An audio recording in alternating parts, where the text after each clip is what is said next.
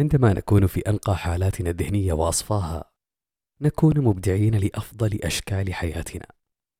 وعندما نفكر بأفكار جيدة نشعر بأحاسيس جيدة. وعندما نشعر بتلك الأحاسيس نقوم بخيارات جيدة ونستجلب المزيد من التجارب الجيدة إلى حياتنا.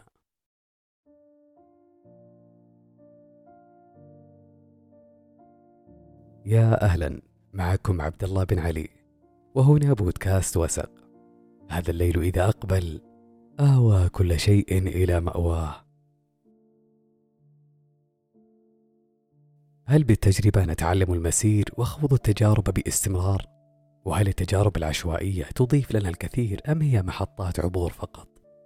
وكيف نتعلم من التجربة التي لم تنجح؟ هذه الحلقة بعنوان مدفوعة الثمن كل تجربة في حياة أي شخص في العالم كانت تجربة مدفوعة الثمن ولا يوجد من نجح من المرة الأولى إلا إن كانت صدفة وحظا.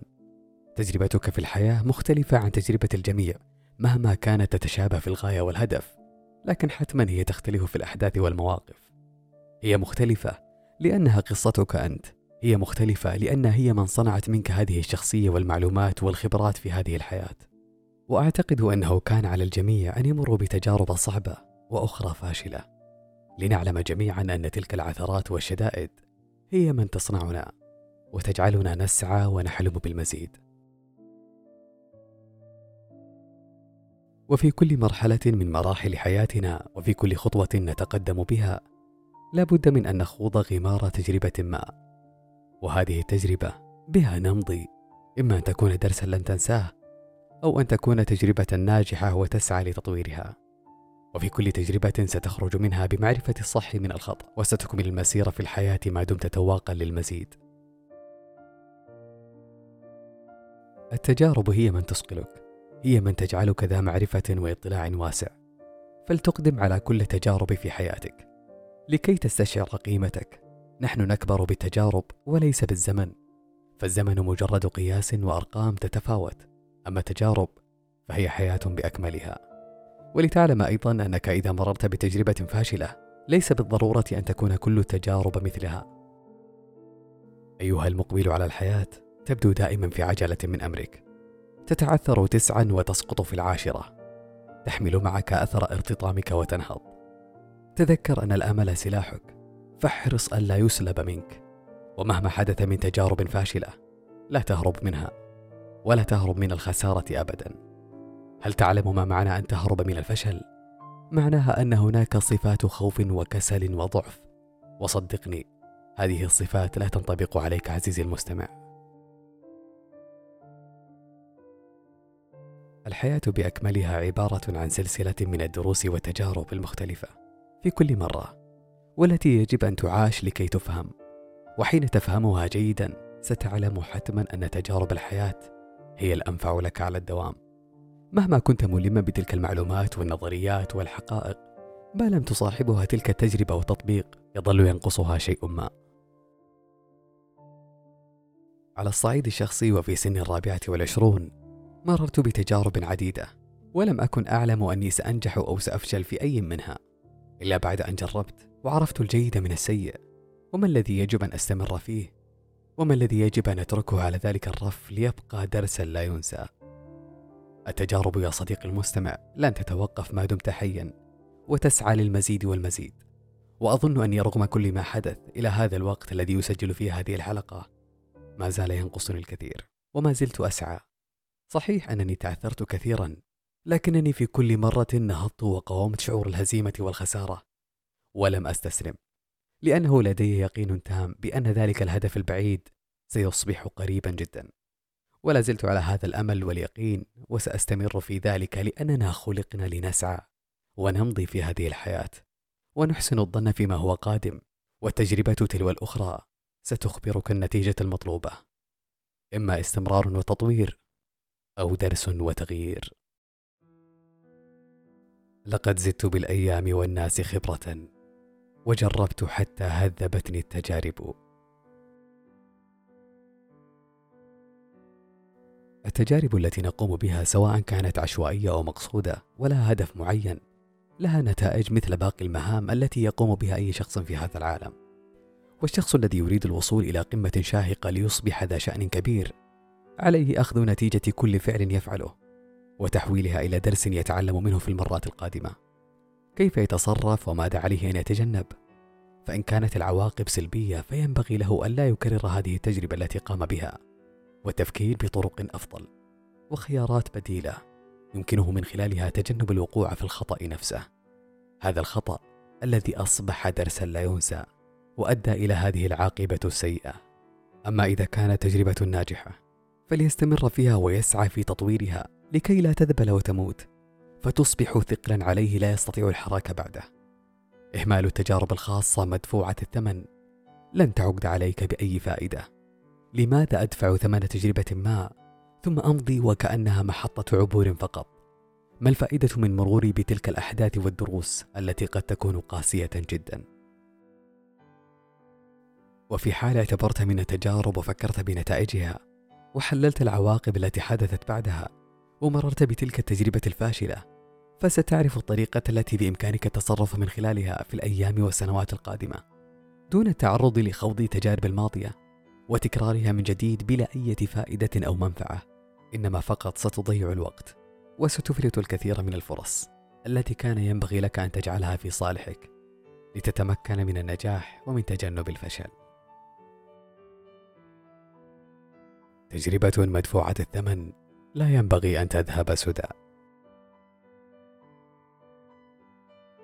الحياة هي خلاصة التجارب التي ما قبل النهاية، ولكل تجربة دليل وقانون ليس بالثابت أبدا وإنما هو متغير بتغيير الزمان والمكان، وما تمليه عليك الإرادة.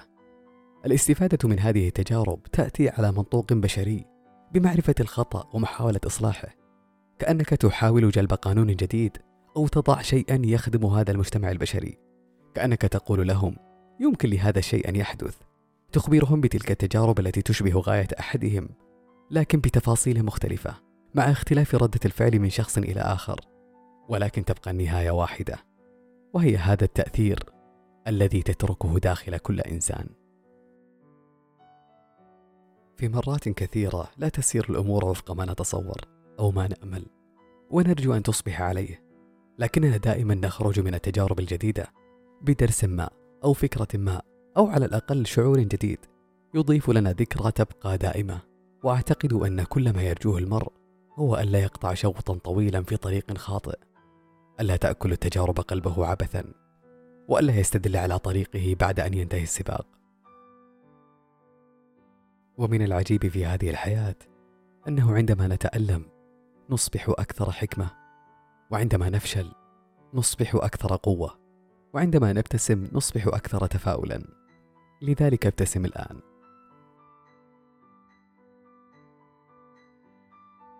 هناك أحداث في حياتك لن تنساها أبدا. الأحداث التي جعلت من الحياة ذات معنى. عندما تعود بذاكرتك للماضي وتستحضر الذكريات الأليمة ستعرف كيف جعلتك تلك الأحداث تنمو وتتقدم. وكيف جعلت كل شيء جديرا بالاهتمام. ستكون ممتلا للدروس التي تعلمتها. لذلك يقول ابن القيم الآلام والمشاق إما إحسان ورحمة وإما عدل وحكمة وإما إصلاح وتهيئة لخير يحصل بعدها وإما لدفع ألم هو أصعب منها. أن تعيش مع التحديات. مهما حدث لك في يومك ابذل قصارى جهدك وابتسم. لن تستمتع بحياتك إذا لم تستمتع بالتحديات. التحديات الكبيرة تجعل الحياة مثيرة للاهتمام. والتغلب عليها يجعل الحياة ذات معنى. الامتنان أن تكون ممتنا لكل شيء. وذكرنا هذا الشعور بحد ذاته في رسالة امتنان. نقدر الحياة ولو لم تكن مثالية. السعادة ليست دائما في تحقيق ما نتمناه بل في تقدير لما لدينا. عندما تمنحك الحياة كل الأسباب لتكون سلبيا فكر في سبب وجيه واحد لتكون ايجابيا. بالتأكيد هناك دائما شيء أنت ممتن له. ومن أهم الأشياء أيضا لا تتخلى عن أحلام الطفولة. ما زال هناك وقت ومتسع. في معظم الأوقات سيكون الفرق الوحيد بين الحلم الذي تحقق والحلم الذي لم يتحقق. هو الشخص الذي لن يستسلم والشخص الذي سيفعل. وفي هذا الوقت الذي فيه الكثير من التشتيت فكر بعمق في حياتك الخاصة. مهمة تصحيح حياتك وتطويرها وتقديرها تجعلك مشغولا للغاية. فلا تكون بحاجة. ولن تمتلك الوقت لإنتقاد الآخرين أو الانشغال والانخراط في حياتهم. وحين تحسب الوقت الذي تقضيه على هاتفك ستعلم حقا كم تضيع من الوقت في شؤون الآخرين. علاقات جعلتك أفضل. أعلم أنه ليس مهما أن يكون لديك أصدقاء كثر ولكن الأكثر أهمية هو أن يكون لديك أصدقاء حقيقيون تعتز بذكرياتك وتجاربك معهم. حين تتفكر في التجارب وأنها أساس الحياة ستغير من روتينك اليوم. الذي أنت لست راض عليه بما فيه الكفاية. لذلك حاول أن تسعى جاهدا في خوض تجارب جديدة وفي تنوعها وليس تكرارها لتكسب الخبرة في وقت مبكر. الخبرة من التجارب ليست بالأمر السهل لكن بالاستمرار في التجارب ستشكر نفسك بعد أن تصل إلى مرحلة تقرأ فيها ملامح الدروب قبل أن تمضي فيها وتستشف محتواها وتقدر بحق خطوتك. فلا تبذلها في كل سبيل يلوح لك.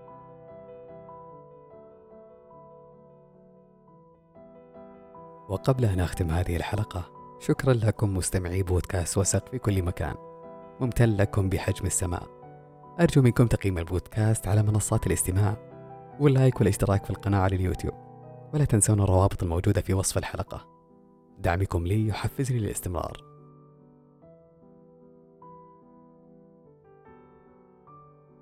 يقولون حياة الإنسان لا تقاس بطول السنين وإنما بعرض الأحداث والتجارب.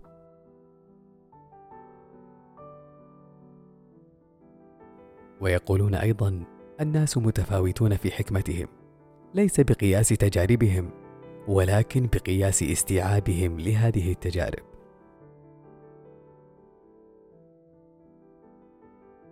وأخيرا تذكر يا صديقي الحياة لا تعطي دروسا مجانية لأحد. فحين أقول علمتني الحياة تأكدوا أني دفعت الثمن.